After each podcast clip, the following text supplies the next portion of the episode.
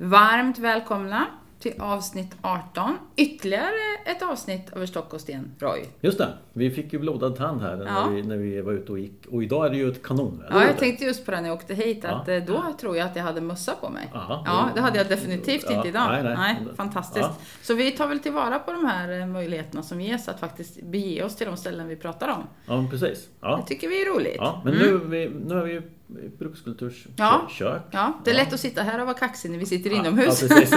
innan det börjar blåsa på oss. Men du, lite... Jag tänkte bara att vi skulle nämna det. Vi var ju med på Kulturarvsdagen i Mjölby den 26 maj. ja, men precis. Det är Östergötlands museum och eh, Kulturarv Östergötland som anordnar den och de gör det två gånger varje år. Har det två gånger Två gånger, ja. Mm. En gång i Linköping och en gång någon annanstans i Östergötland. Okej. Mm. Mm. Eh, och då brukar det vara en himla massa folk som besöker det där. Men nu då i coronatider så... ehm, Men vad gör de? Vad brukar de göra liksom, på Kulturarvsdagen? Prata kulturarv förstår jag. Ja, Lite olika, olika olika, aktörer. Allt ifrån eh, universitetsforskare till hembygdsföreningar som berättar lite grann vad de pysslar med. Just det. Ja, Från Östergötland då. Ja. Ja. Och nu var vi där och vi spelade in digitalt. Ja, och vi pratade om eh, Podden. podden. Ja. Mm. Ja, de ville ju ha, ja just det, de ville ha lite tips om hur man gör en podd. Och Mm. då sa vi att vi gör ju som vi gör. Ja. Vi är ju amatörer. Ja, Men ja, eh, ju- de har ju uppskattat den. Och, så det var ju roligt. Mm. Så den finns ju åt, eh, den finns, det finns att att se förstås. Om man nu känner för det. Ja, vi la ju ut den på Facebook-sidan Ja. Åtvidaberg i backspegeln. Ja, just det. Eller hur? Ja. Mm. Eh, det var det. Eh, jag, jag skulle vilja kommentera Jaha. ett par saker. Ja. Ja. Eh, från avsnitt Camilla, du 16. är inget vidare. Ska du kommentera nu? nej, nej, nej, nej, nej, nej, nej, inte alls, inte alls. nej, inte alls. Nej, något annat. Ja men precis, avsnitt 16 avsnitt 17. Okej. Eh, avsnitt 16 så eh, pratar vi om cirkus. Den den här cirkusen som på 50-talet kom med tåg och slog ner sina bopålar. Jag börjar misstänka att cirkusen är vårt nya Gustav Adolfshus. Ja men precis. det kan bli så. Det kan Ja, bli så. Ja, men du har ja. något att tillägga där. Vad Ja. spännande. Jo men precis. Alltså, och, eh, man tänker sig att cirkus är någonting från, från mitten av 50-talet och framåt. Och så här, Mm. och så. Men, men, men grejen är att Åtvidabergarna eh, har kunnat eh, se på cirkus under väldigt lång tid. Mhm. Eh, Magnus Edlund, vår Brukskulturs ordförande, gjorde mig uppmärksam på, på, på det här och en annan sak då som jag tänkte skulle kommentera. Men han skickade mig en annons som, är, som är lite rolig. Ifrån Västerviks eh, veckoblad. Eh, den eh, 8 juni 1904. Oj. Ja. Och då står det så här.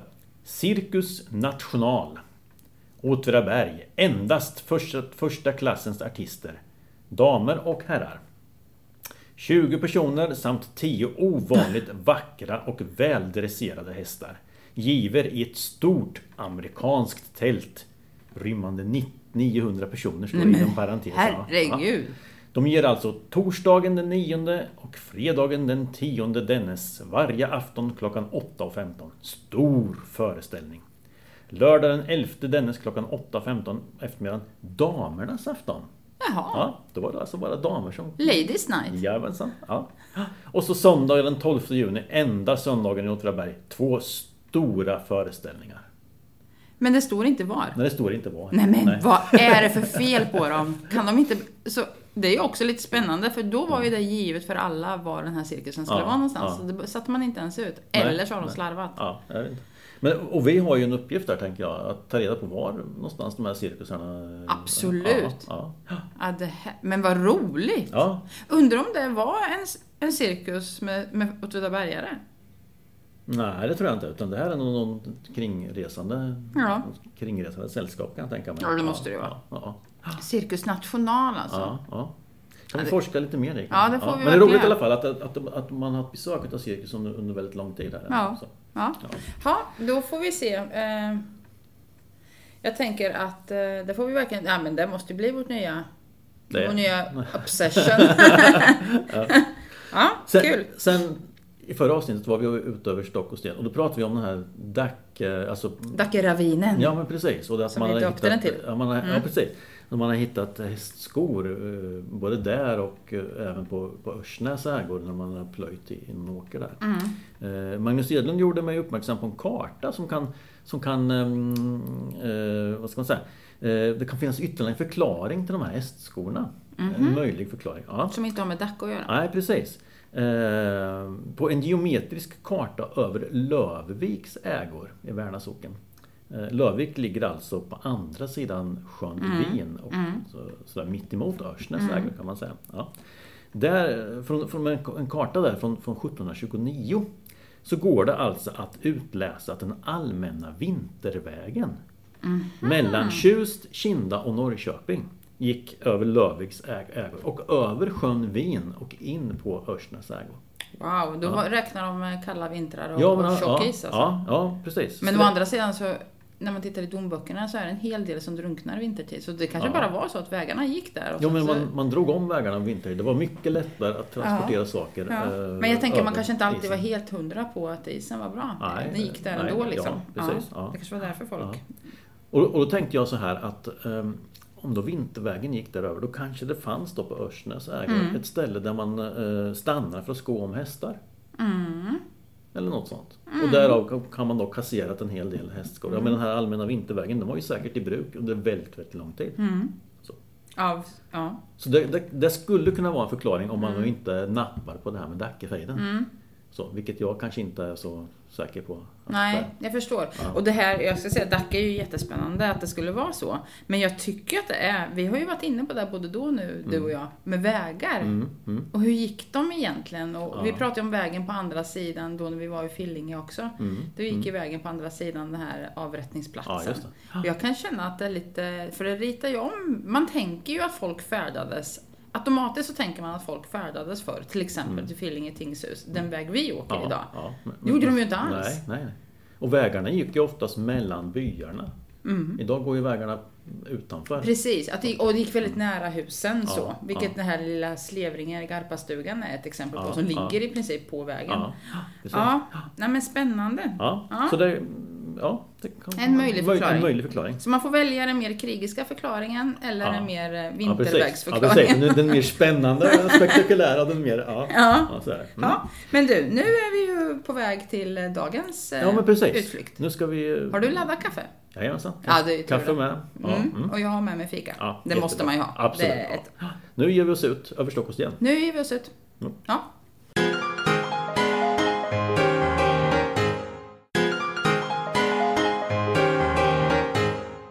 Då har vi förpassat oss ut i naturen igen. Ja. ja, Faktiskt en Och- litet stycke livsfarlig natur. Ja verkligen. Eh, ja, det, det, vi, vi tittar oss lite omkring och vi har ögon i nacken här. Ja. Eh, väldigt spännande.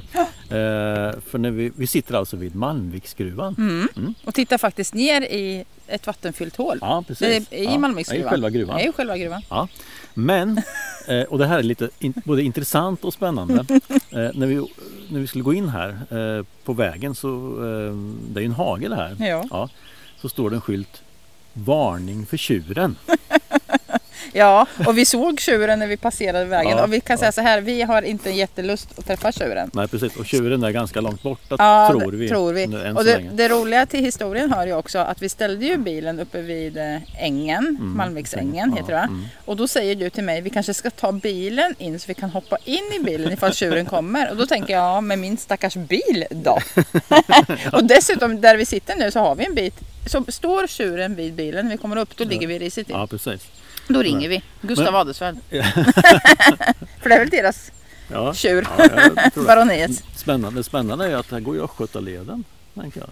Ja, just det. jag menar det, Fast det är ett spänningsmoment. ja, Ja. Man, får, man får se det som att Det är man... farliga ja, saker. Ja, och precis. dessutom sitter vi nu i ett stenrase. Det är väl sten man har kastat upp från gruvan? Ja, eller så? så här kan det också finnas orm. Mm, ja, Men vi absolut. rekommenderar ändå varmt att ni besöker Malmviksgruvan. Det gör vi faktiskt. Ja, men framförallt det här är ju lite, man tänker oftast på, man pratar oftast om mormorsgruvan och det är väldigt spännande. Men Malmviksgruvan är en väldigt intressant gruva. Eh, tycker jag då. Eh, och det är alltså en av de gruvorna som har arbetats under medeltiden. Eh, den allmänna sägnen är att gruvan lämnades öde efter ett väldigt stort ras. Eh, någon gång på medeltiden. Och det skulle då ha varit innan digerdöden. Så. Men Eh. Vad, vad, vad är det som... Är det, är det en sägning? Sägen. Sägen? Ja. Mm. Ja. Och raset skulle då ha instängt eh, ett, ett gäng arbetare också Oj, oj, oj. i det här som Ja. då har gått en kvalfull drunkningsdöd till mötes. Ja men usch. Man skulle ha försökt att mata dem med ärtor, om jag inte minns helt fel. Genom stenarna. Man hällde in ärtor genom stenarna så att de skulle kunna få lite mat i sig.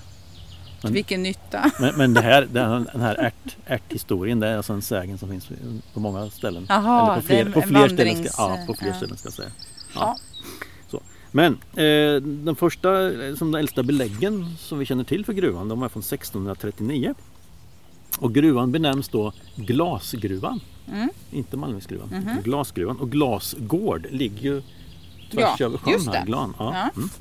Så glasgruvan sa Ja, du precis. på 1600-talet? ja, 1639. Mm. Mm. Eh, och den var belägen då på, på Frälsehemmanet Härstorp, Slevringe ägor. Just det. Mm. Och ingen i den här relationen då som, som är från 1639 så är det ingen som vet varför gruvan ödelades. Eh, Men det sades, vara varit, den sades ha varit svårt vattensjuk. Mm. Alltså det har runnit in mängder av vatten här. Mm. Ja. Men när när Åtvidabergs kopparverk etablerade sig här 1760-talet eh, Bland det första man gjorde var att man undersökte den här gruvan. Så.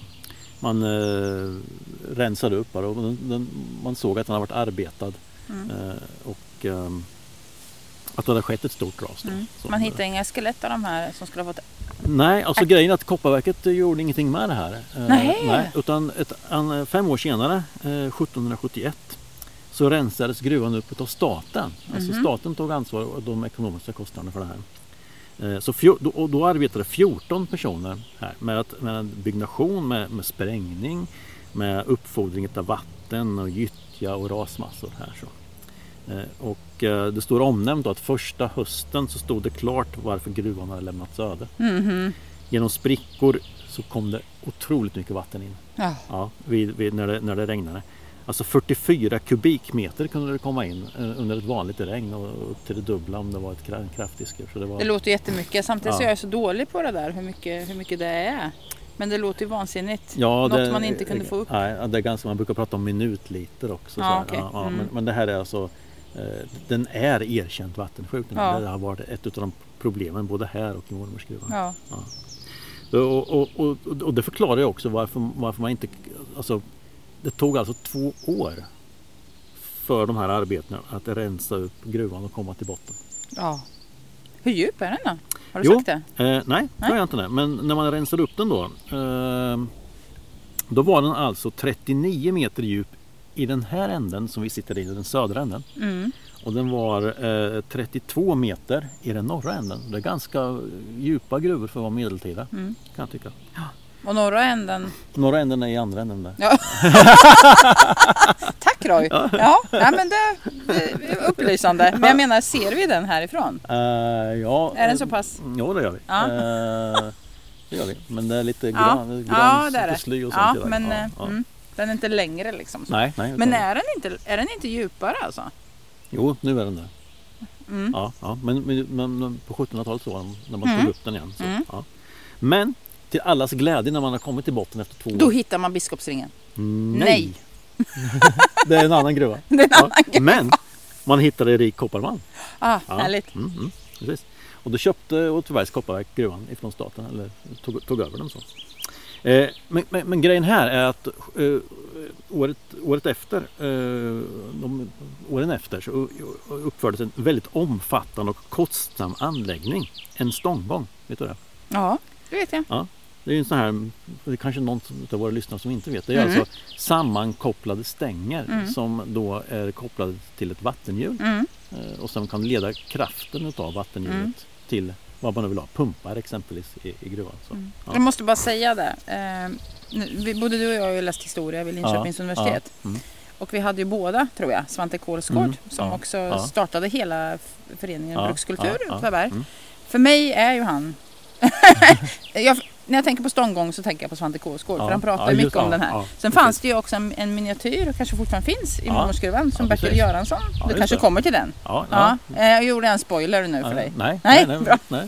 Men Men det är precis ett precis. sätt att, att eh, få upp vatten och, och så. Mm. 1700-talets spetsteknik vad det gäller kraftöverföring. Mm, just det. Ja, Mm. mm, så. Men grejen med den här stångvagnen var att den var nästan 2,5 kilometer lång. Det är väldigt långt där. Ja, helt Eh, galet. antagligen är det en av de längsta som har byggts i Sverige. Mm. Eh, så. Eh, vid sjön Nären som ligger eh, ja, 2,5 kilometer härifrån. Mm. Där, där uppfördes ett vattenhjul. Mm. Och sen då hade man då eh, stånggång hit. Mm. Eh. Och där Och Den fungerar- var man tvungen att...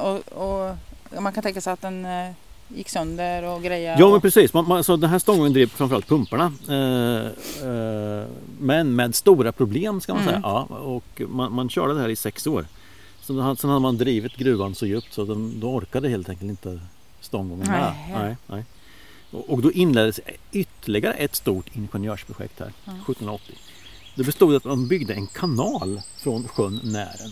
Okej. Nästan tre kilometer lång. Eh, där man då skulle leda. Den var stensatt, eh, den var grävd och bitvis inredd med urborrade trädstammar, så, kallade pipstockar. Ja, just det.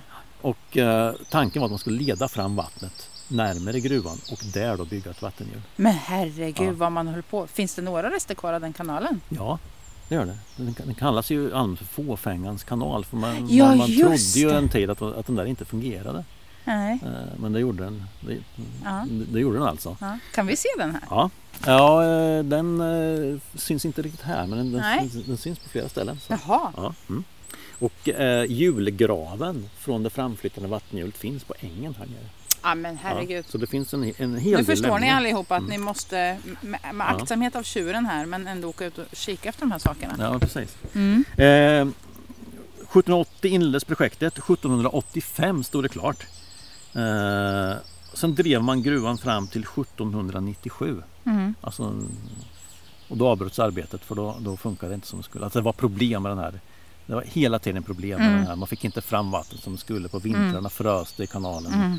eh, Och sådär. Så Mm. det var, här var ett ständigt problem med Mm. intagning Det var inte skitkul att jobba här alltså. Men- Nej, antagligen var det inte det. Men 1797 så avbröt man arbetet och det var då man också tog upp eh, Närsta västra ödegruva som den kallades. Jaha, så, så mormorsgruvan var inte igång samtidigt utan det här var tidigare? Nej, ja. Och Mm. Närsta västra ödegruva, Mm. ödegruva det är alltså mormorsgruvan. Mm. Ja.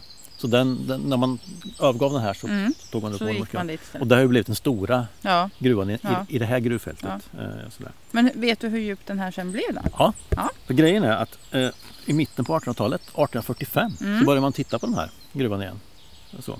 Eh, och man anlade då ett nybrott. Vi sitter mellan gruvan och nybrottet nu. Ja, men nu måste vi backa lite. Ja. Menar du att man tog tag i den här gruvan en gång till? Ja, ja precis. Man eh, tänkte att det här kanske finns ytterligare malm vi kan bättre nu. Ja, Ja, ja. vi kanske Jo, kan. men man hade lite annan teknik. Ja, men precis. Man hade infört eh, eh, ångmaskinstekniken här. Ja. så man hade så, så små lokomobiler som, Mm. som man eh, tog hjälp av. Mm. Och, att det, alltså att, och att man håller på beror på att man är ganska förvissad om att här finns det. Jaha.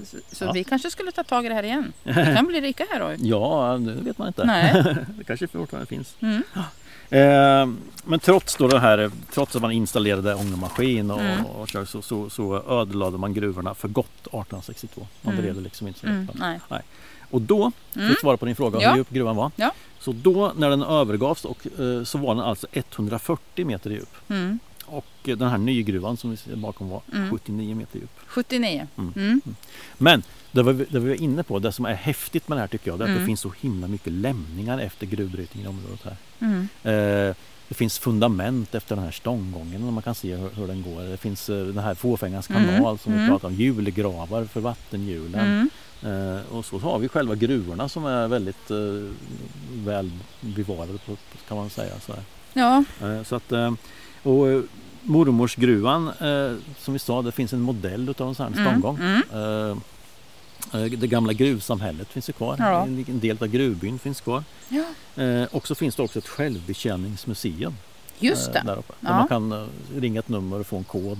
Ja, Och kunna det- gå in ja, i gruvfogdens bostad. Gru, gruvfogdens gamla kontor är det. Ja, ja. häftigt. ja. Och sen eh, då eh, finns det en liten utställning Ja. om, om mormorsgruvan. Ja. Ja. Ja, jag tänkte ju säga det, för det här är ju så kallade ekomuseum också. Mm, Har ja. vi nämnt dem förut? Vet inte. Kanske Jag bara, tänker, det finns ju en, ett grundmuseum i eh, Åtvidaberg. Åtvidaberg. Ja, Och så finns det ju massor med Ja, alltså Det är brukskultur om egentligen, ja precis, det är tio stycken besöksplatser som har koppling till det gamla kopparverket på ett Ja, eller annat sätt. ja. Ja, runt om i landskapet här. Och det här är ju en, Ja. en utav platserna. Ja. Malm, Malm, Malm, Närsta gruvfält ska jag säga. Malmviken och Mormorsgruvan. Och det innebär ju rent praktiskt att det finns skyltar. Jag ser Ja. dem härifrån faktiskt. Ja. I närheten av vår bil och Ja, eventuellt precis. tjuren så, Ja. finns, det, så finns det skyltar som Ja. också beskriver det här. Men du måste ju visa mig de här lämningarna. För jag kan ju stå i en lämning och inte förstå att ibland att det är en lämning. Ja. Man måste Ja. ibland veta. Ja. Ja. Och, och då måste vi också nämna en man som är förknippad med de här. Ja. Väldigt och han heter Bertil Göransson. Ja. Eh, modellbyggare, otroligt eh, intresserad eh, fritidsforskare, väldigt kunnig med vad det gäller teknik och, Ja.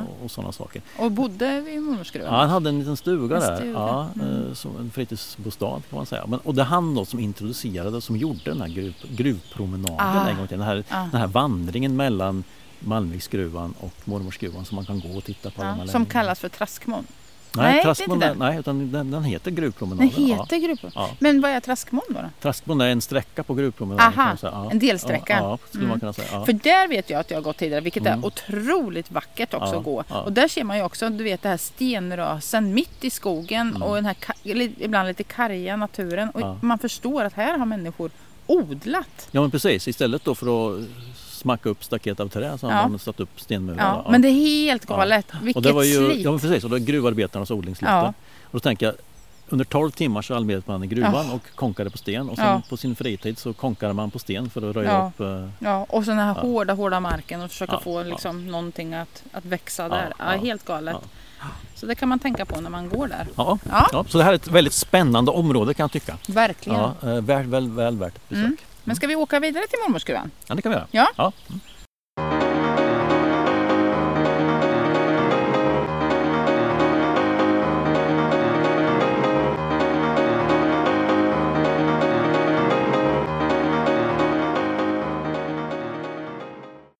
Ja, nu har vi kommit helskinnade ifrån Malmviksgruvan. Ja. Nästan som man blev lite besviken.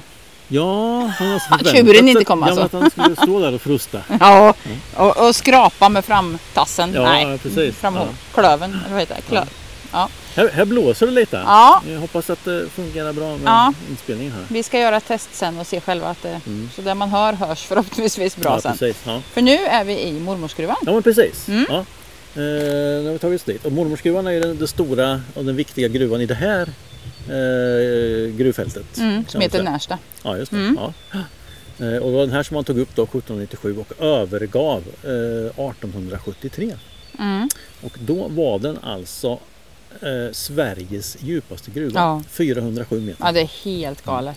Och tittar man när man står som vi gjorde Ja. här och tittade ner i gruvhålet. Det, är ju fruktansvärt smalt Ja. kan man tycka. Och du sa ju att den delen där vi nu har passerat precis, var den medeltida delen, den, Ja. den smalaste. Ja, man kan se att man har brutit där Mm. med, hjälp av tillmakning som ger en Mm. annan form på gruvan kan Ja, man just säga. Ja. Ja, men vi sa ju också det att det, det var nog inte jättepoppis att jobba just i mormorsgruvan. Jag vet inte. Det, det verkar som att det har hänt en hel del. Alltså man har ju problem med, med ras och med Mm. inträngande vatten och, och, och sådär. Så att det Mm. har hänt en hel del olyckor Mm. här eh, om man tittar i, i, i kyrkböcker och i Mm. så här. Så Och sen eh, det här att den heter mormor då?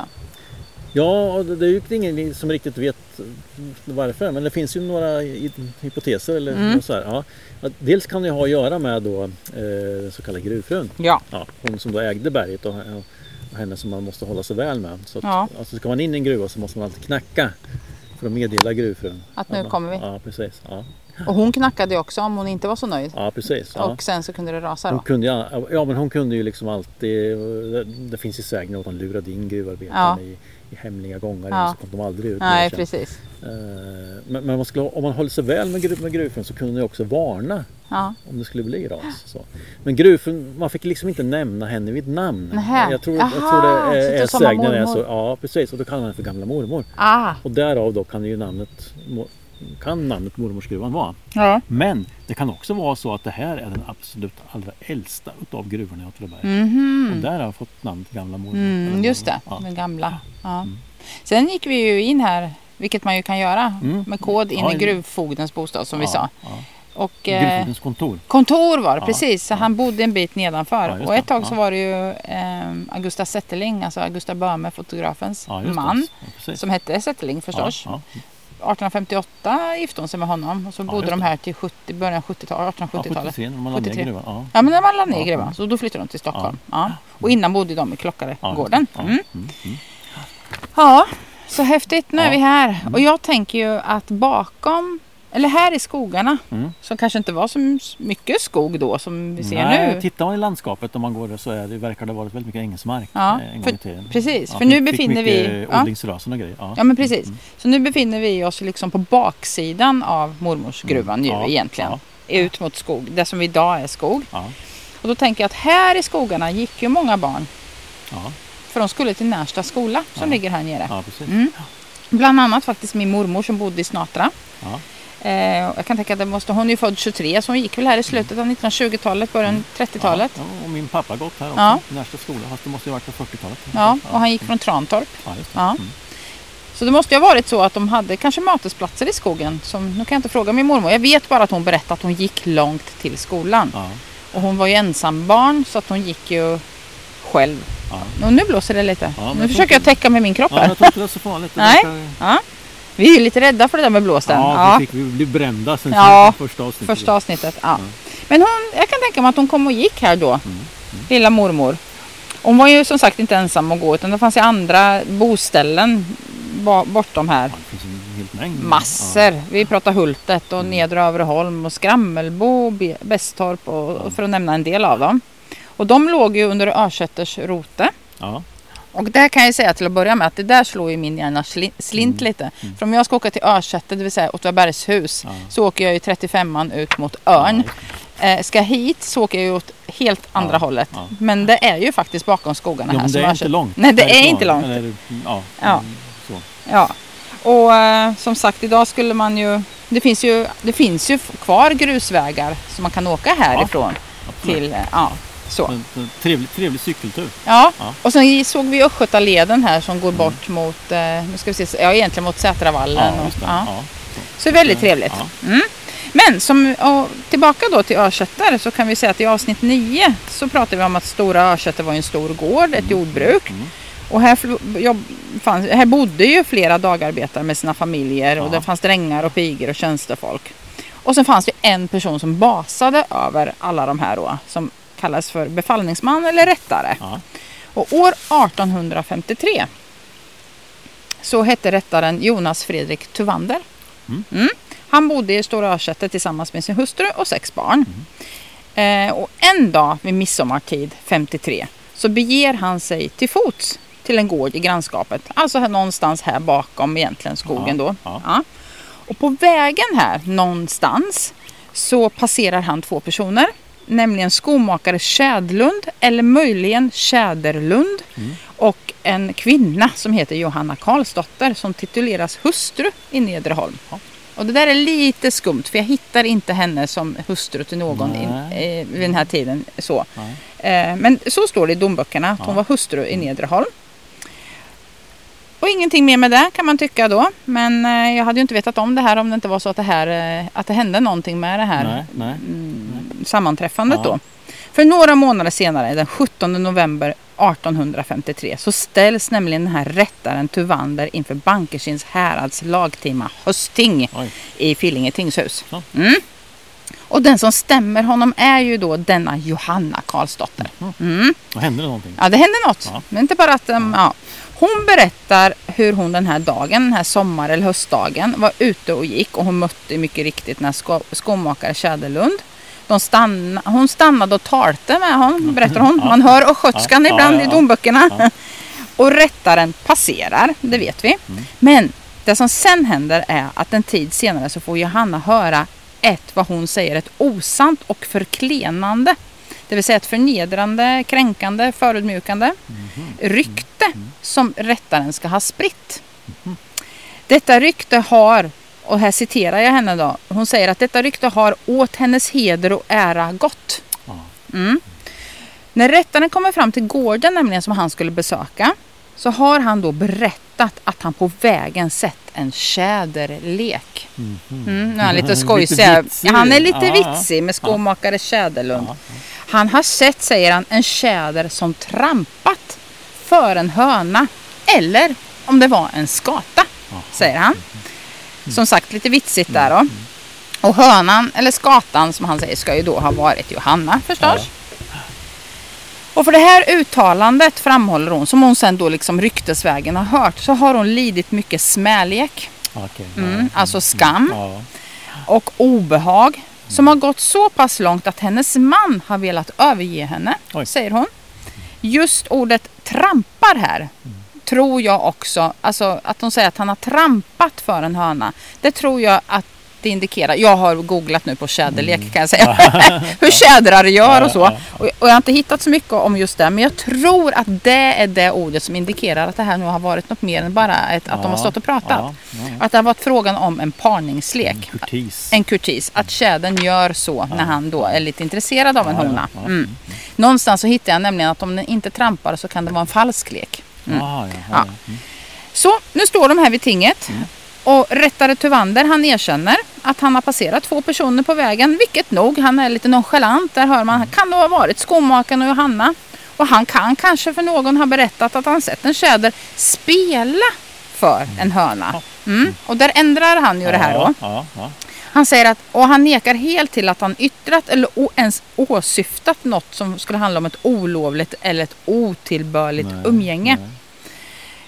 nej. Eh, och det, jag, jag tänker komma tillbaka till det, hur allvarligt det här ändå var vid den här tiden. Eh, ja, ja, jag kan göra det direkt förresten. För den här skammen och obehaget som Johanna anser sig vara utsatt för och det faktum att hon är rädd att hennes man ska överge henne.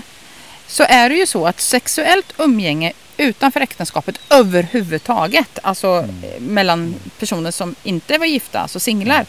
Det var inte bara någonting som då ansågs opassande utan det var också olagligt, Ja. kriminellt och någonting som man faktiskt blev straffad för. Ja.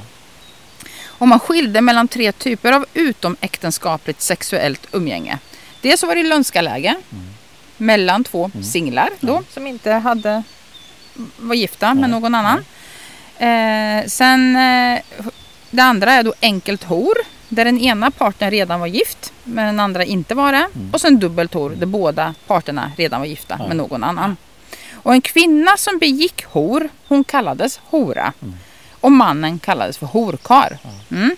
Och hor är alltså från början inte alls kopplat till prostitution utan det är ett straffrättsligt begrepp. Och Johanna i det här fallet var ju gift. Kanske var skomakaren det också. Jag har lite svårt att hitta ho- även honom i kyrkböckerna. Eller det har jag inte förresten. Jag hittade honom till slut och jag tror att han är nog inte gift. Nej. Och hon skulle ju, hor, det straffades ju alltså strängt i Europa om man tittar eh, längre bort än Sverige, ända in på 1900-talet. Det var frågan om dödsstraff, fängelse eller böter. Och i Sverige så försvann dödsstraff för horsbrott 1779 trots ett häftigt motstånd, särskilt från prästerskapets Ja, sida. Och trots att man i praktiken faktiskt inte hade utdömt dödsstraff för det här brottet sedan sekelskiftet 1700. Nej. Och in på 1900-talet så var det vanlig, vanliga straffet då att man fick fängelse eller böter. Och fram till 1915 så kunde horsbrott för en part som var singel vara ett hinder faktiskt att få gifta sig. Mm, då fick man inte gifta sig om man hade begått detta brott. Och för att allmänt åtal skulle väckas så krävdes oftast en angivelse av den förorättade maken. Mm. Utropstecken. Alltså inte om jag förstår Nej. rätt den oförorättade makan. Nej. Nej, och jag, tänker att straffet var säkert värre för kvinnor än för män. Såklart. Ja. Och dessutom så kunde de ju få bära på eh, konsekvenserna Ja, av, nämligen att de ja, blev gravida ja. också då. Och mannen kunde alltså då begära att få äktenskapet upplöst på grund av horsbrottet. 1937 avkriminaliserades hor helt och 1968, alltså så pass sent, så avskaffades möjligheten att begära omedelbar skilsmässa på grund av den andra partens äktenskapsbrott. Sent. Sent, herregud. Så, då kan vi tillbaka. Så, så då har man liksom satt in det i ett sammanhang. precis. Hur, Det var en allvarlig sak. det var en allvarlig sak. Och att det här att hon, hennes man då hade eh, planer på att överge henne. Ja. För det hade han ju någonstans rätt till då. Ja. Och att det här var någonting hon såg var på väg att bli så. Mm. Så då kan man ju undra, hur går det då för Johanna och rättaren? Ja, ett antal vittnen kallas in. Och förutom att det här är ett hemskt fall liksom, och tråkigt på alla sätt och vis så är det ändå roligt också att höra de här namnen som nu dyker upp. Då. Brukaren Jonas Nilsson i Bästorp. Ja. Rättaren Gustav Reinhold Gärdeman i Slevringe. Brukaren Gustav Jeremiasson i Storkestorp. Johannes Hansson i Åtvidaberg samt brukaren Olaus Olofsson i Oppholm. Ja. Som är övre Holm. Ja. Ja, Uppholm och Nerholm. Mm. Och de fyra första vittnena, vittnena de säger och förklarar att de är inte bekanta med det här fallet. Nej. Men det femte vittnet, Olaus Olofsson i Uppholm, han berättar inför tinget att rättare Tuvander en dag ska ha sagt till honom att han hört en tjäder som var iklädd skinnbyxor Ja. på vägen spela för en höna. Och när vittnet hade frågat, alltså när Olaus hade frågat vem den här hönan var, Mm. Då hade han fått svaret att det var Ljungar. Ljungar. Mm, och det är citattecken kring det Jaha. i domboken. Ja. Eh, och med den benämningen så stod det klart för Olaus att rättaren menade Johanna som var känd under det binamnet. Och Mm. Ljungar, vad tänker du på? Nej, men jag tänkte på blixtar. Jag Ja. tänker på Dunder. Dunder och Mm. något, något som rasar kanske. Precis! Vre- Alltså någon, man riktar sin vrede mot, håller straffpredikan kan man översätta det med Ja, också. En, ja. Jag skulle säga så här, skulle vi översätta en argbigga kanske? Någon som är... Ja, någon med hets, absolut hetsigt eh, Ja. temperament. Ja, så tänk ja. att man då Ja. börjar sprida ett rykte om denna Ja. kvinna som man vet inte fasen tänker låta det- sig sättas på. Nej, och, nej, precis. Men det kanske också just därför. Ja, kanske just därför. har säkert gjort sig osams med både den ena och andra. Ja. Så kanske lite, om vi nu skulle säga vad ungdomarna säger idag, så kanske man, de skulle ha kallat henne för bitch helt enkelt. Ja, precis. Ja. Ja. Men det är helt solklart att de menar henne då. Men, säger Olaus, han har inte uppfattat, och nu blåser det lite igen. Nej, han har inte uppfattat att rättaren antydde att det var frågan om ett otillåtet, alltså ett olagligt Nej, eh, för, nej. förhållande mellan Söderlund och Johanna Karlsdotter. Men Johanna, hon står på sig. Ja, hon hon, är, ja, men hon har vill skinn på näsan. Hon vill ha upprättelse. Hon vill ha upprättelse och det är ju himla härligt Ja, att ja, upptäcka det här liksom fallet då. Hon vidhåller sin talan och för att styrka den så begär hon uppskov. För, och när man ger henne uppskov för att hon ska få tid att kalla flera vittnen. Vilket, och rättaren han bestrider det här såvida inte Johanna kan tänka sig att betala hela, liksom, det kostar ju massor att inställa sig i tinget, Mm. Ja, kalla ja, ja. vittnen och så. De får ju Ja, betala för ja. deras resor och Ja. annat sådär. Mm. Eh, men man kommer fram till då att hon ska få sitt uppskov. Mm. Och så man skjuter upp det här ärendet till nästa lagtima, alltså ordinarie ting. Eh, och så tillägger man där också att om inte Ha- Johanna kan komma med ytterligare bevisning så kommer hon inte att beviljas ytterligare ett uppskov. Mm. Så passerar julen. Man kan tänka sig att det kanske inte är jättemysigt att Nej, träffa på varandra precis. här under julen. Nej. Och den 11 februari så kallas Johanna och Tuvander åter till tinget i Fillinge. Mm. Och Johanna berättar här att hon har inte förstått att det var hennes sak att kalla vittnen. Det har inte framgått tycker hon. Och hon anhåller av den anledningen att hon ska få ytterligare ett uppskov. Ja. Men eh, det bestrider ju Tuvander. Och dessutom yrkar han på Johannas ansvar och kräver ersättning. Och sen har man ju faktiskt innan sagt att hon kommer inte att få ytterligare ett uppskov. Nej. Så mycket riktigt, man beviljar inte det här. Eh, och när inget nytt har framkommit då så, är, så ogillas Johannas mål i sin helhet. Eh, däremot så tycker jag mig förstå att Tuvanders ersättningsanspråk lämnas därhän. Okej. Så man Ja. bryr sig inte om det Nej, heller då. Nej. Det liksom faller ut i inget. här Det faller ut i inget.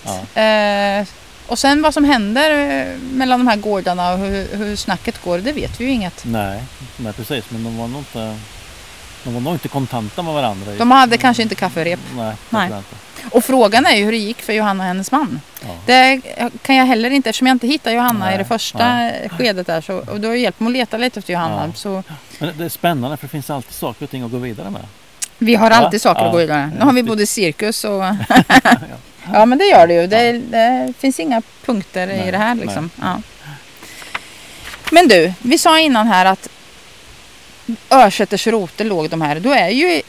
Vi ska inte gå genom skogen här tänker jag. För det ser lite otillgängligt Ja. ut. Men vi kanske ska åka någon gammal grusväg Ja, ut mot ja, Örs- ja. Vi, vi ska men först, vad ska vi göra först? först måste vi dricka kaffe. Ja, hon har ju passerat 11. Oj. Oj. Ja, vi skyndar oss på med det nu. Mm.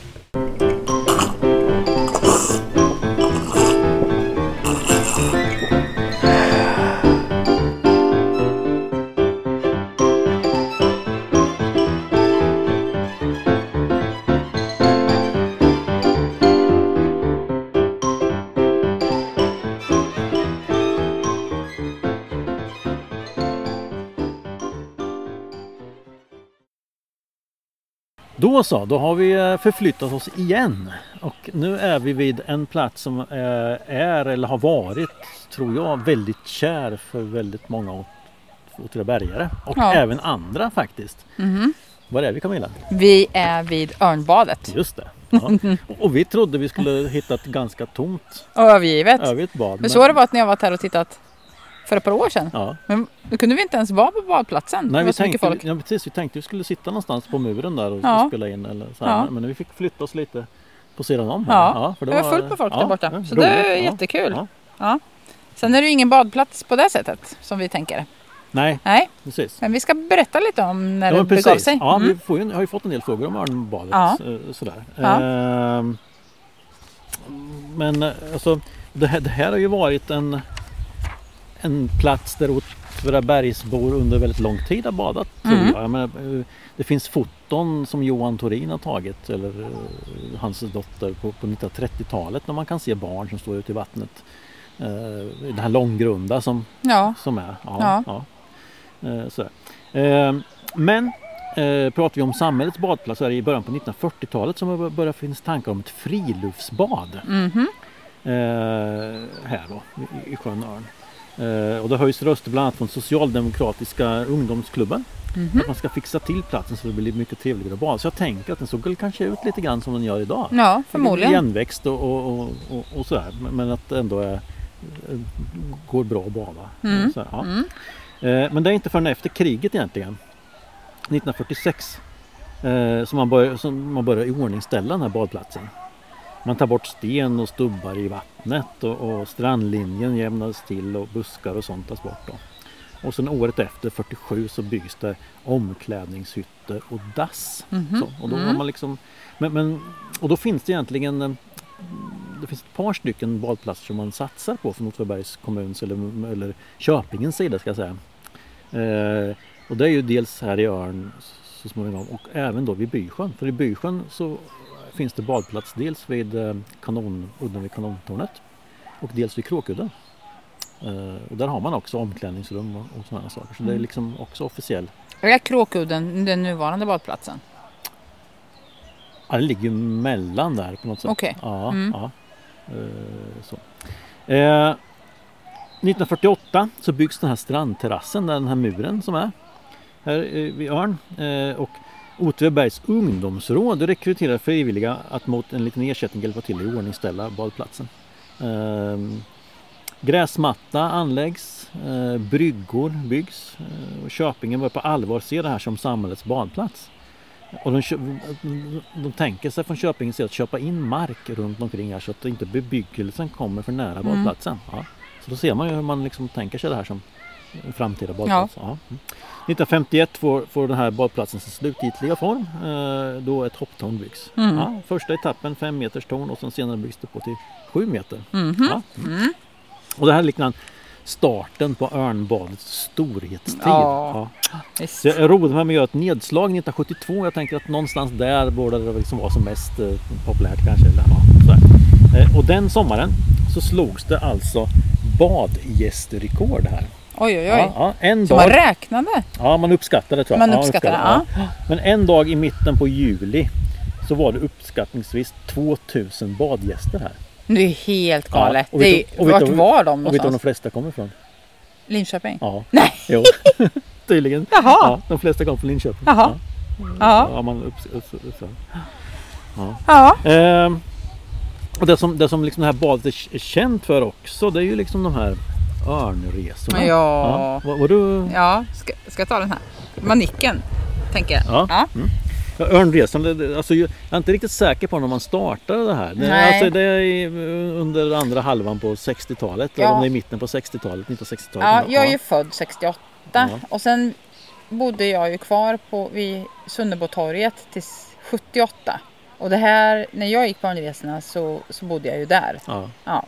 Så ja, gud ja. Men det var otroligt populärt. Alltså barn, Mm. och de som fick åka, det var ju barn från, som gick i första klass upp till åttonde klass. Jaha. Ja. Mm.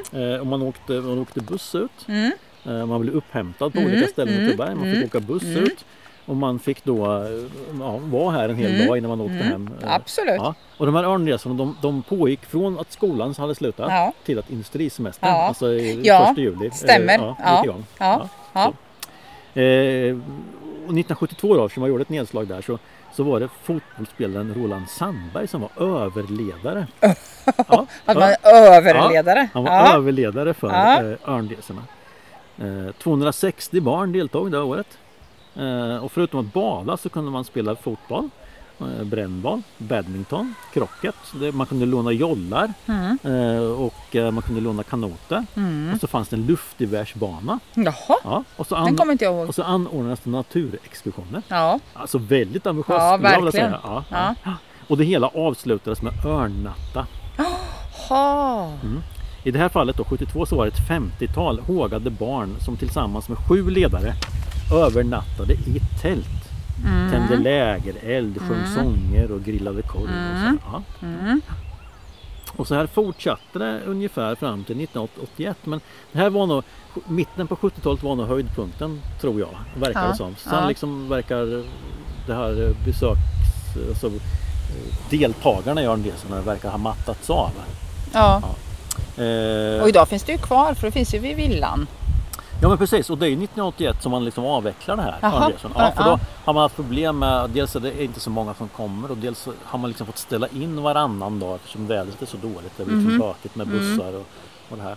Och det är då man flyttar verksamheten till villan För där är det bättre och väder. BK-området. Nej. ja men där har man, har man chans att krypa inomhus också. Ja, men ja, ja, ja och såklart. anordna andra aktiviteter. Ja, precis. Och nyttja fotbollsplaner Ja, och ja. inomhusanläggningar Mm. på ett helt annat Mm, sätt. Så. Ja. mm.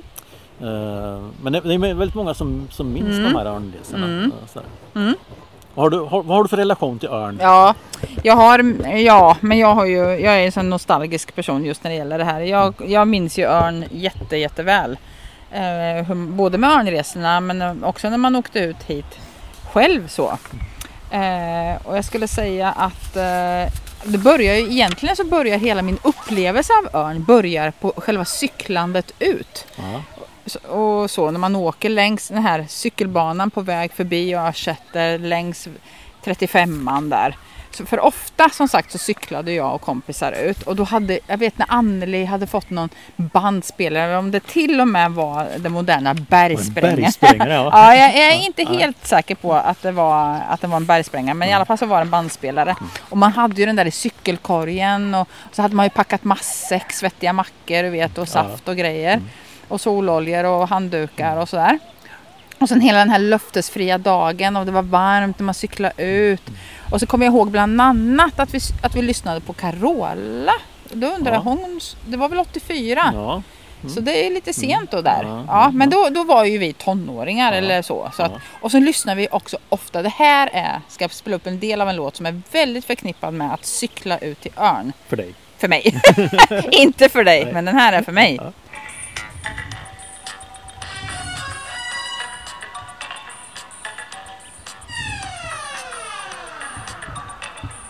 Ja. Känner du igen den? Ja. eh, Snart börjar den sjunga. Ja. Lite sådär. Ja. Ja, ja, ja men det är ju Magnus Uggla. Magnus Ja, Uggla. ja. Ja, det kan räcka så. Man kan lyssna på den själv hemma om man tycker att det verkar härligt. Sommartid. Japp. Ja. Så det spelar vi. Om och om igen.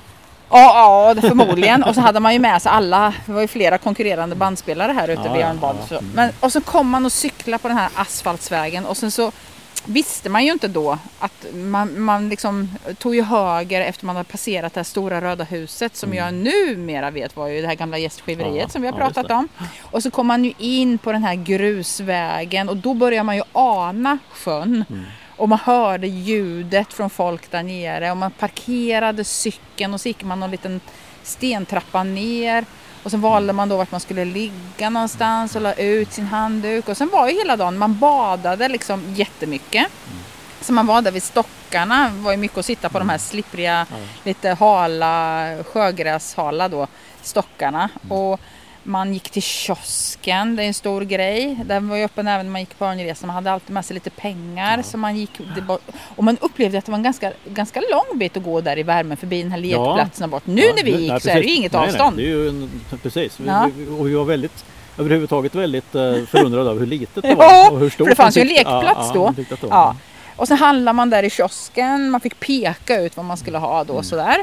Och sen som sagt så hade man ju med sig eget fika och, och de här grejerna. Så det är ju, det är ju fantastiskt. Ehm, Sen eh, ja, men så låg man där och spanade på killar, man lekte på hopptornet, man simmade ut i flotten och sådana saker. Så att det var ju fantastiskt. Och jag gick ju som sagt på Örnresorna och då, jag kommer ihåg att det var Urax, Björn Pettersson är det väl va? Är det inte Urax han kallas? Jag brukar säga fel. Målis. Och det här var ju jättespännande med de, med de, tre De le- ledarna. ledarna ja. Ja. Man, de, var ju lite, de var ju lite äldre och man tyckte Ja, att alla de där var ursnygga. Vilket de ju naturligtvis också var, ska jag säga. Så, det var jättekul. Och, och vi, jag varit upphämtad vid Sunnebotorget. Och jag tänkte på, när jag pratade med Monica Kind då, när vi pratade Höjdvägen. Så berättade hon ju också hur hon gick på Örnresorna. Och hon, de, för man gick ju ner så ställde man ju sin väska. Så i en kö där på Sunnebotorget. Så man fick gå på bussen i den ordning man hade ställt sin väska. För så gick man ju till sin väska och så gick man på. Hon var ju så raffinerad så hon sprang ut tidigt före frukost och ställde sin väska. Sen gick hon hem Han frukost. säkrade sin plats Ja men skojar du? Det hade jag ju inte vågat göra. Liksom lämna väskan där. Ja verkligen avancerat. Köproffs. Ja ett köproffs. Monica Kind Andersson, ett köproffs. Ja verkligen.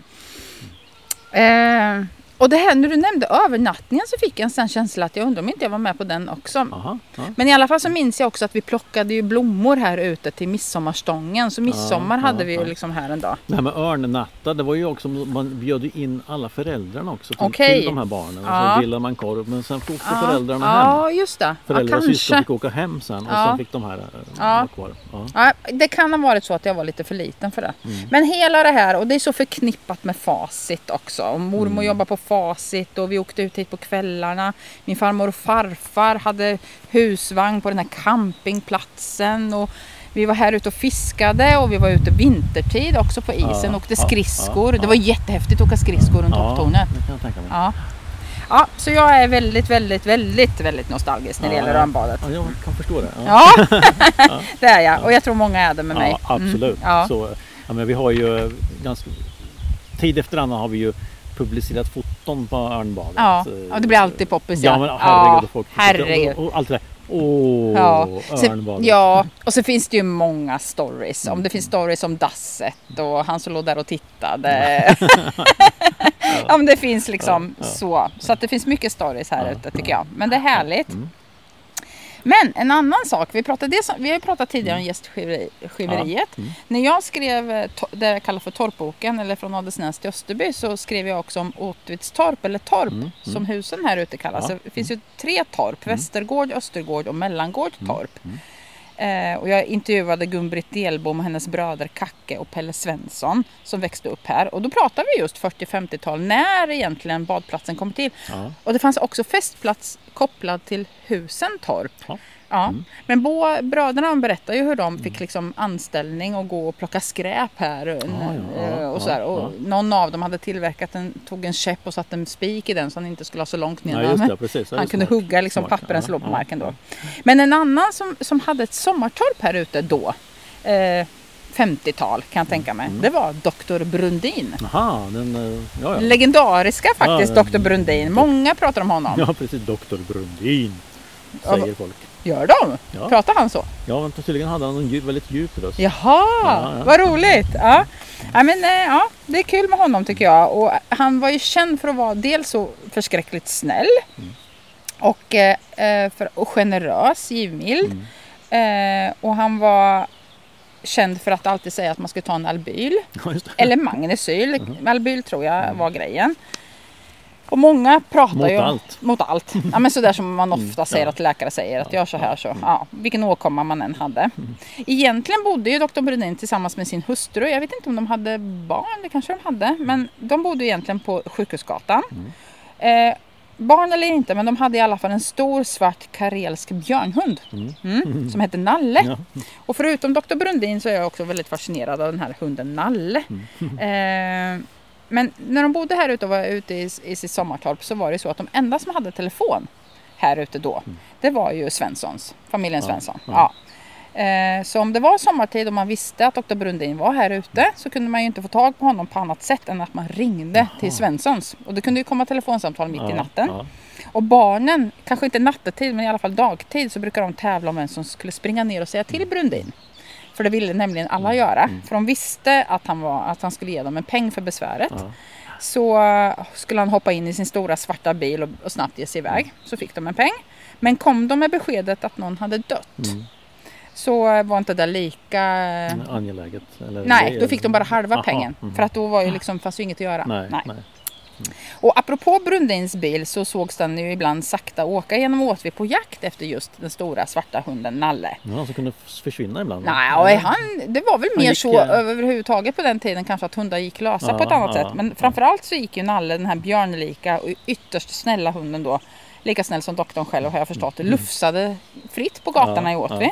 Så han var allmänt känd för de flesta Åtvidabergare. Ja. Och ibland så la han sig mitt i vägen och sådär.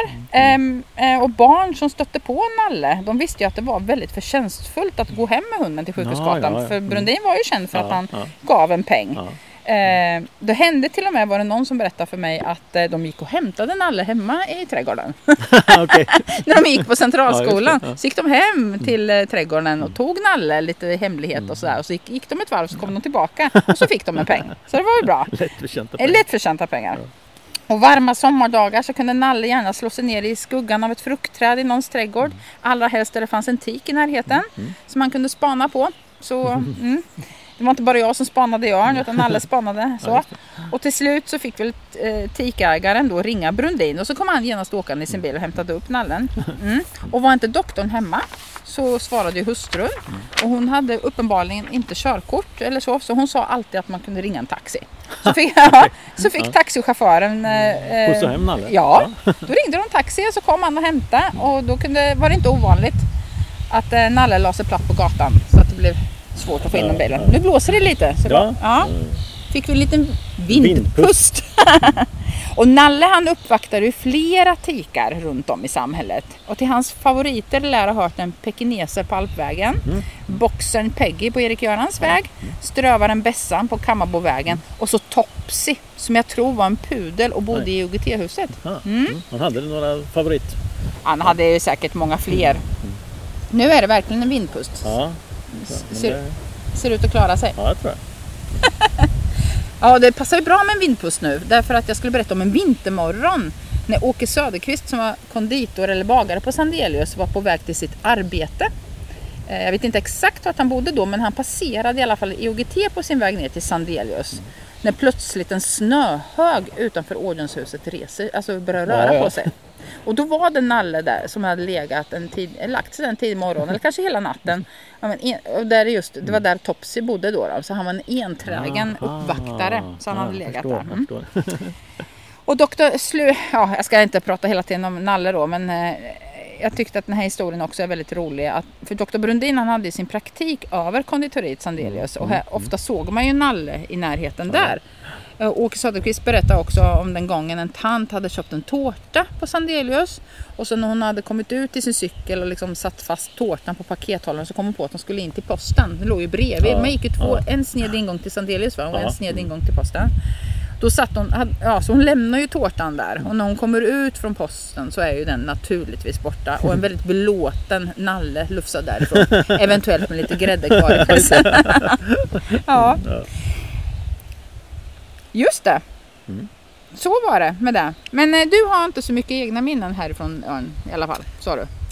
Nej, men jag har ju varit här förstås. Ja. och badat och, och, och sådär. Men alltså, jag var ingen badnymf. Sådär. Nymf?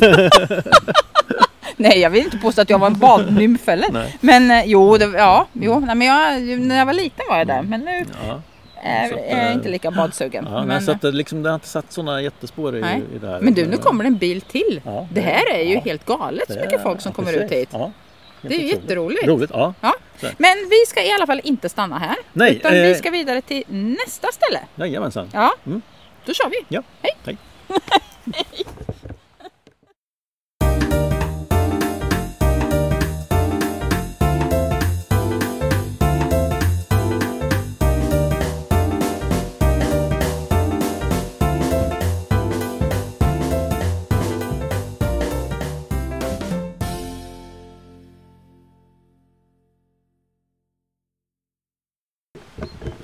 Jaha, nu har vi åkt en sväng igen.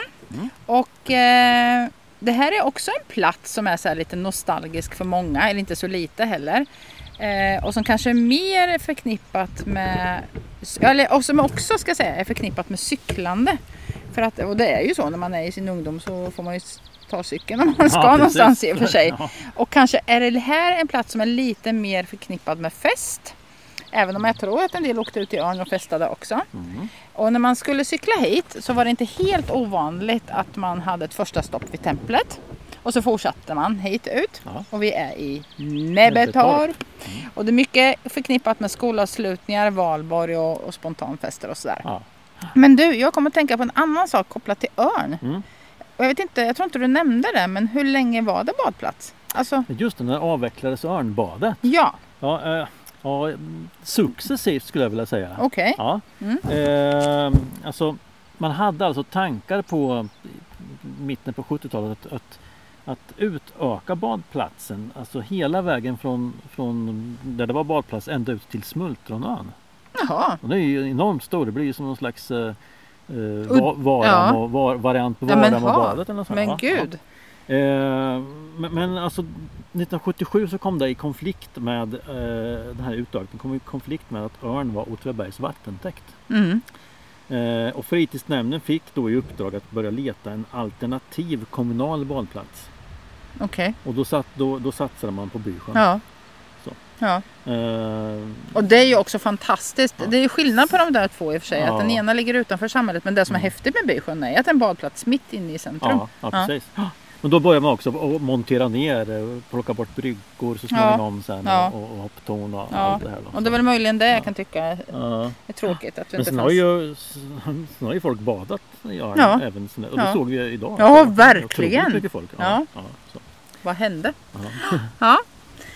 Men nu som sagt så är vi ute i Näbbetorp. Ja.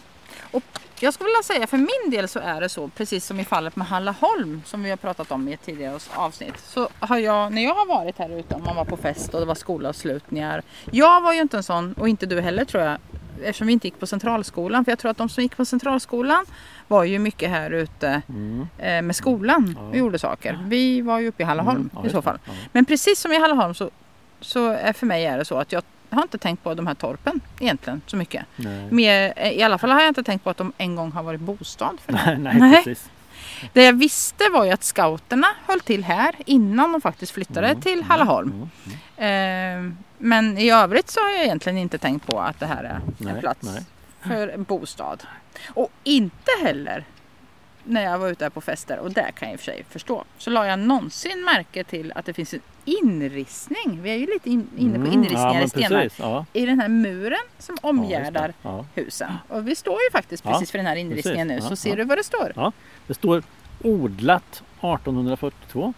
Stenmuren Mm. satt eh, 1862. Ja. Mm. Och det är ju en stenmur som går liksom längs grusvägen eh, framför de här Ja. Och då har ju också grind, den är ju Ja. in, eh, så ingrindad med Ja. grindstolpar Ja, i ena änden vid Näbbetorp och i andra änden vid den här Just grindstugan. ja, Ja. jättefina grindstolpar, såna stora vita. Varför är de så tjusiga? Eller var det alltid så? aning, nej. Det ser ju väldigt så här liksom ja, vet inte varför men- tjusigt ut. Mm. Men det har väl förstås att göra med att man också på den tiden så hägnade man inte in djur, man hägnade ju ut djuren. Aha, Eh, Be, alltså, kor och sånt betade ju ut marken ja. och man ville inte ha in dem i byn eller in dem. Nej, de, just de det. så man hägnade alltså ut dem istället. Ja. Ja, vad häftigt. Ja. Det förklarar i och för sig inte varför det var så tjusiga grindstolpar. Nej. Nej. Om det inte var väldigt tjusiga djur som Ja, gick här. precis. Så var det Ja, kanske.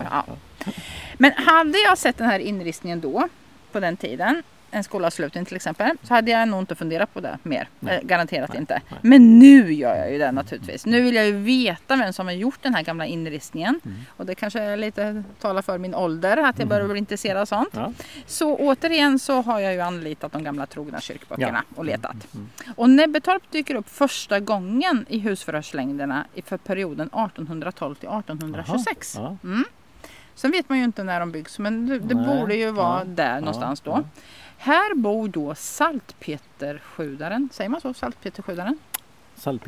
Salpeter. Saltpeter, ja, skjudaren. mm. Jonas Sandqvist tillsammans med sin Ja. hustru Maja och de fyra barnen samt Och här är ju det som man återigen bara va? En familj till på det här lilla stället. Ja då. Samt saltpeterskjutardrängen Mm. Johannes Sanderholm, hans hustru Britta-Stina och dre- deras tre barn. Mm. Med andra ord 11 personer i det här lilla torpet. Och det är ju inte ovanligt. Nej, Men inte. eh, då undrar man ju då, vad är en saltpeterskjutare?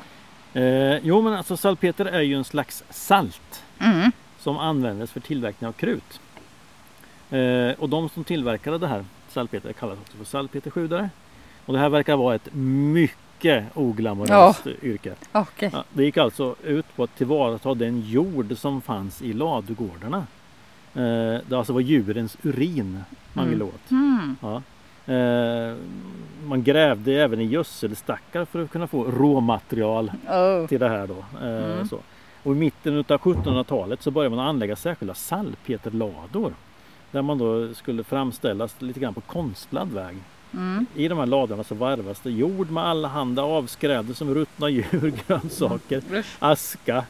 Eh, som sedan genomfuktades med bland annat urin, Mm. saltlake och skurvatten. Mm. Och efter två till fyra år så var rötningen och salpeterväxten färdig. Och man kunde då förädla det här. Man Mm. kunde koka det, Mm. sjuda det. Så det blir en kemikalisk effekt av urin alltså? Ja, man säga. Ja, det låter ju som Mm. sagt Nej. inte så trevligt. Nej precis, jag kan Mm. tänka mig att det var ett ganska... Ja, det var inget man skröt om kanske. Mm. Nej. Ja. ja.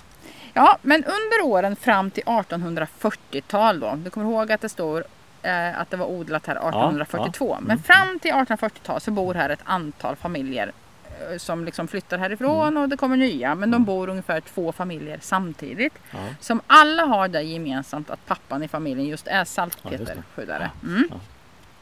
I slutet av 1830-talet så bor här bröderna Johannes och Daniel Lundahl med familjer.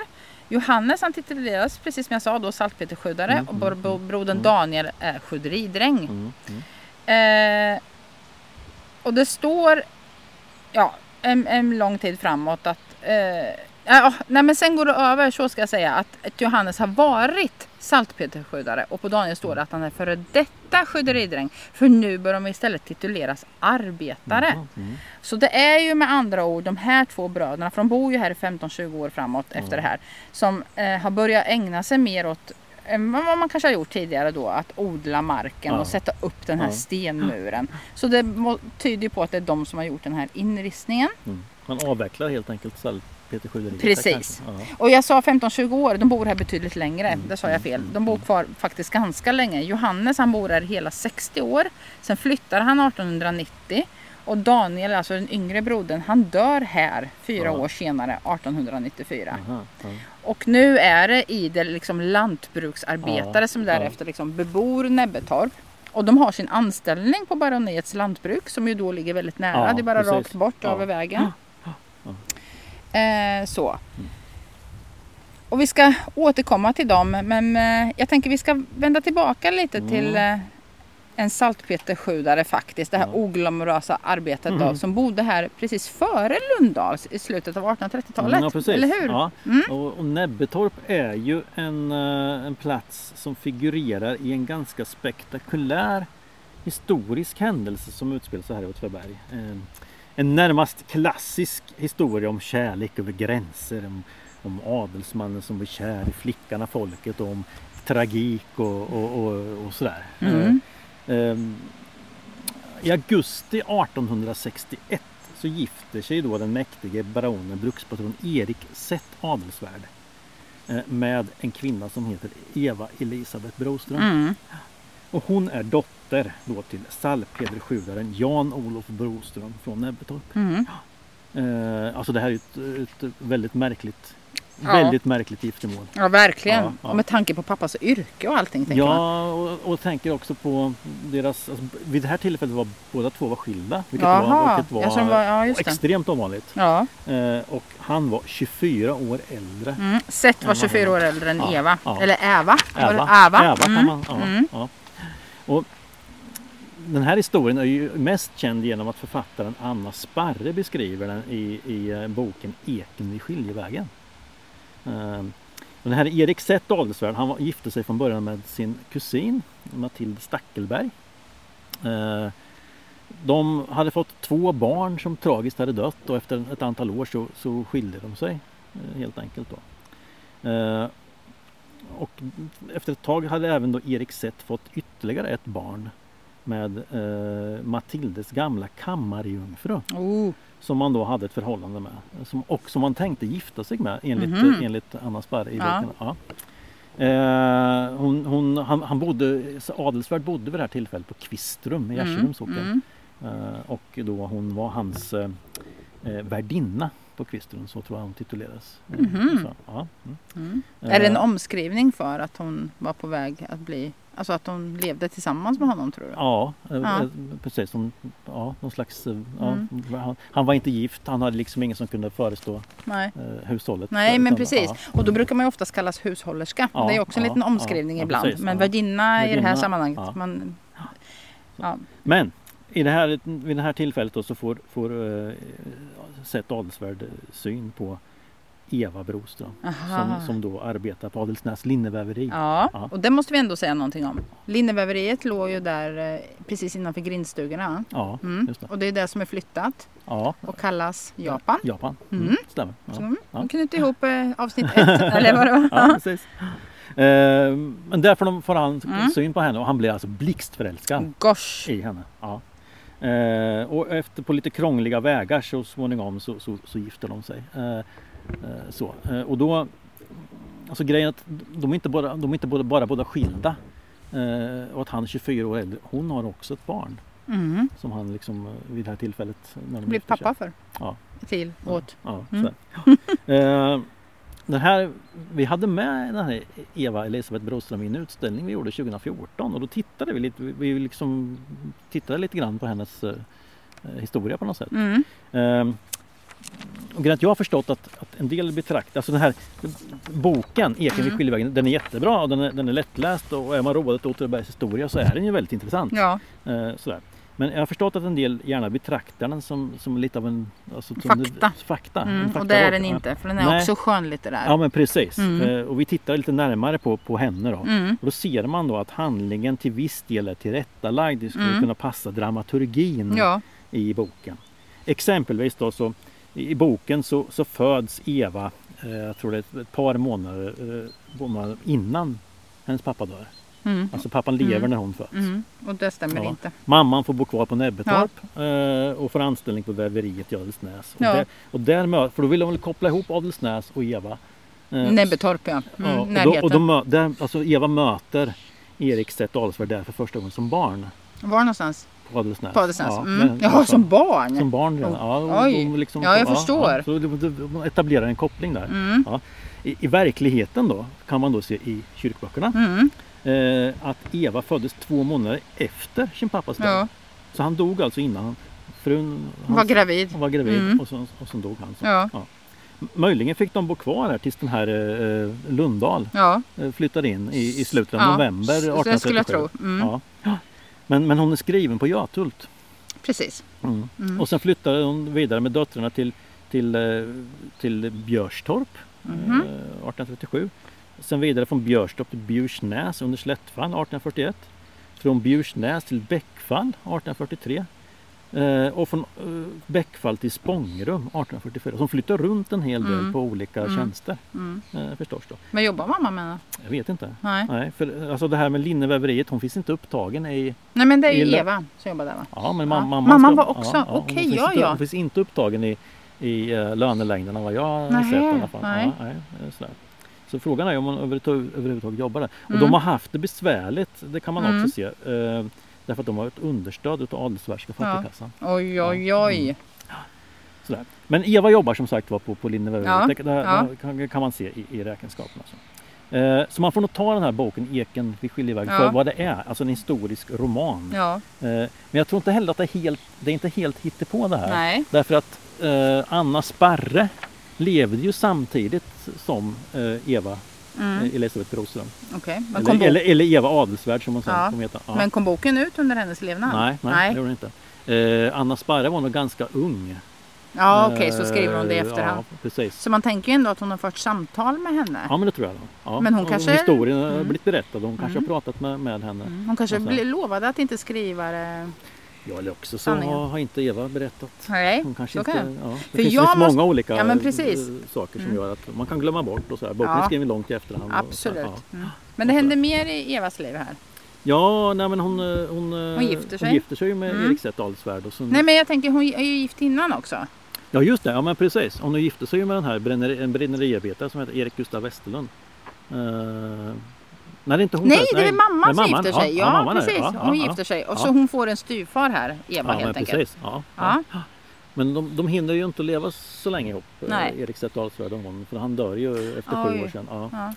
eh. Mm. Och då, får hon, då har hon fått Norsholms säteri, Norsholms gård som Mm. änkesäte. Ja. Så dit flyttar hon sen. För jag måste ju ändå säga, när man ser liksom Annas historia om att hon träffade Erik sett som liten där ute. Det är ju, det är ju, det är ju snyggt Mm, liksom och det är lite fascinerande. Men i övrigt så kan jag ju tycka att det är ännu mer dramatiskt att pappan dör här, att mamman är gravid, att de flyttar iväg Mm. Och att de får liksom understöd från adelsvärdska fatt. Så att jag tycker verkligheten överträffar ju dikten. Precis, det man är ännu mer rafflande på något sätt. Ja. ja. Vad spännande. Ja, en spektakulär händelse. Ja, och, och verkligen. säkert tycker han vi tycker nu och framförallt i, i sin samtid. Ja, Ja. ja gud ja. Verkligen. Men nu ska vi se, Seth var hans son till Jan Karl. Ja just det. Ja, så han levde lite som sin far som Ja. gifte sig med Sleman. Ja. Som också var kopplad till Örsätter. Ja, Se vad vi knyter ja ihop precis. alla. Historiens trådar går ihop. Ja, vi har ju nyss Ja. varit i Örsätter Ja. dessutom. Eh, men om vi, du är klar med den historien? Mm. Mm. Mm. Jättekul ju. Vill, man, vill, man, vill man läsa den i sin helhet ska man läsa Eken vid skiljevägen. Ja, Ja. absolut. Ja, verkligen. Jag har ju lyckats hitta de två familjer. Det, det var ju det här med Hallaholm, kommer du ihåg, så hittade jag ju, eh, det var ju Tore som hade bott där sist och kunde berätta om hur det var att växa upp och liksom det sista permanentboende. Mm. Och även när det gäller Nebbetorp så har jag lyckats lys- luska ut Ja, för jag ja. tycker att det är jättekul. Eh, de två familjer faktiskt som var de sista att bo i Nebbetorp. Och den ena var, eller båda var lantbruksarbetare och de hette Nilsson respektive Adolfsson. Och när Adolfsson sen flyttar ut då så är det ju scouterna som tar över torpen. Mm. Och scouterna är alltså kvar här ute i Nebbetorp till 2016 då de flyttar till Hallaholm. Och jag vet att många minns ju liksom scouttiden här ute vid Nebbetorp som väldigt härlig och rolig då. Men om vi går tillbaka till de här Nilssons så är det 1915 så flyttar Axel och Hilda Nilsson till Nebbetorp med sina tre barn. Astrid som kallades Asta, Allan och sen Margareta som kallades Greta. Och Axel han var anställd då som lantbruksarbetare och jobbade i, faktiskt i trädgården i Adelsnäs på somrarna. ja. Och i skogen så jobbar han, äh, i skogen ja, i skogen jobbar han på vintrarna. Ja, ja. Nej, på vintrarna jobbar han i skogen. Ja. Och barnen de flyttar ju så småningom hemifrån och Allan han bygger hus på Vasavägen år 1936, alltså sonen här då. Ja. Och han får barnen Gun-Britt och Göran. Och det är Göran och hans fru, hu, hustru Marie-Louise som jag har pratat med. ja, just det. Ja. Mm. Mm. Mm. Kommer du ihåg det? Eller, ja. Och de bor ju faktiskt på Adelsnäs, i Ja, ja, ja, en av grindstugorna. Ja. Mm. Göran Nilsson. Och Göran han minns när han som liten cyklade med sina föräldrar ut till Nebbetorp. Han fick sitta bak på pakethållaren på sin mammas cykel där Mm. då. Och det var torpet och det fanns en laggård. Vi har ju faktiskt gått upp hit nu. Ja, traskat. vi vid torpet. Ja. Ja, vi sitter vid, ja just precis, Ja. vi sitter vid torpet och där borta har vi laggården. Så fanns Ja. det ett dass där inne, en litet Ja. inschack där. Och så hade då Hilda och Axel lite egna djur, ett par kor, en häst, höns och sen en arg tupp. Han var, ja, han var särskilt, de är alltid arga tupparna. Ja. Ja.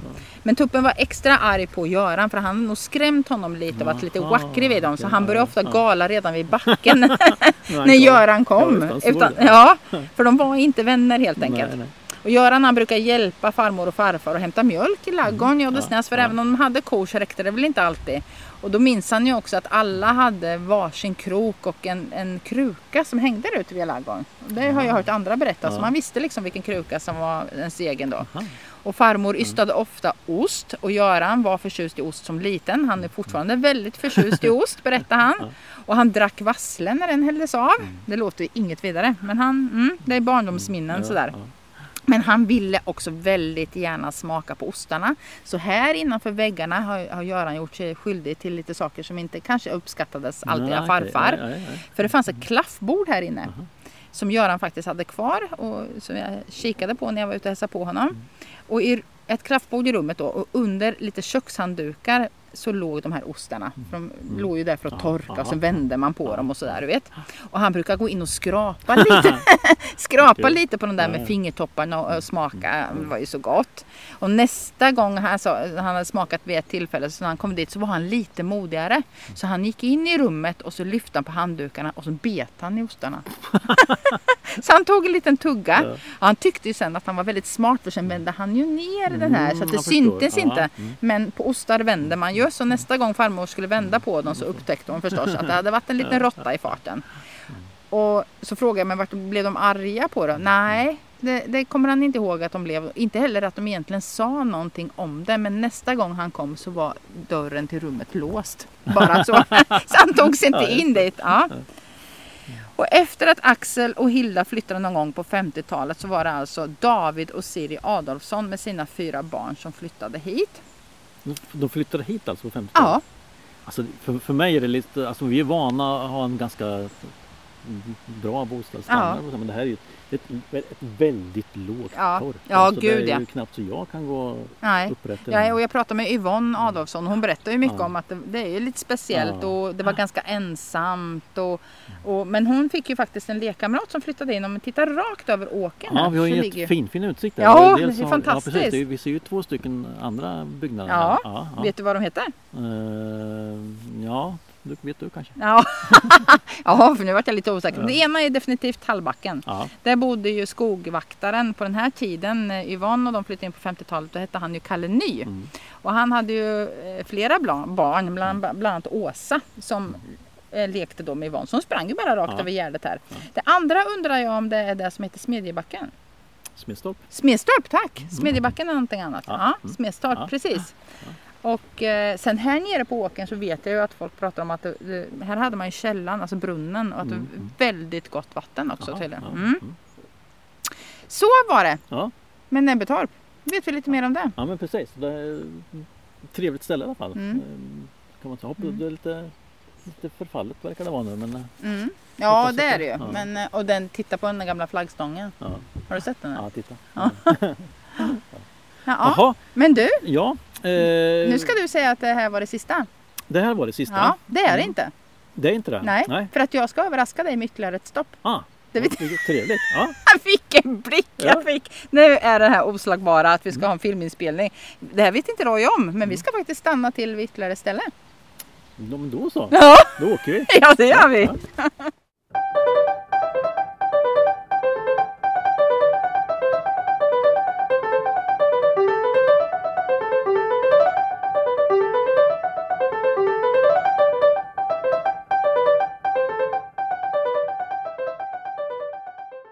Jo, ytterligare ett stopp. Ja. Nu vart du väldigt förvånad, men nu står vi här. Ja men precis. Och du a- anar ingenting? Nej. Nej. Det var ju så att eh, jag Alltså har... vi är, vi är vid sporthallen. Ja precis, vi är Ja, på baksidan baksidan. av sporthallen. Ja. Mm, det gör vi, det står vi. Och sen på vår högra sida så har vi ett gult hus. Ja.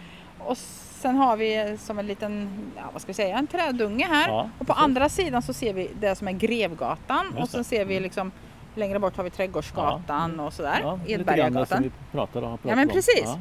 Det var så att vi fick faktiskt, eller eh, jag har pratat med en kvinna som heter Inger Kinnmalm som idag bor i Västervik men är uppvuxen i Åtvidaberg. Ja. Hon berättade för mig att hon hade inte hunnit lyssna på podden tidigare. Mm. Men sen var det, om det var för förra helgen eller någonting sånt nu, så var det dåligt väder. Och eh, hon bestämde sig för att hon skulle lyssna. Så hon lyssnade igenom alla avsnitt. Oj.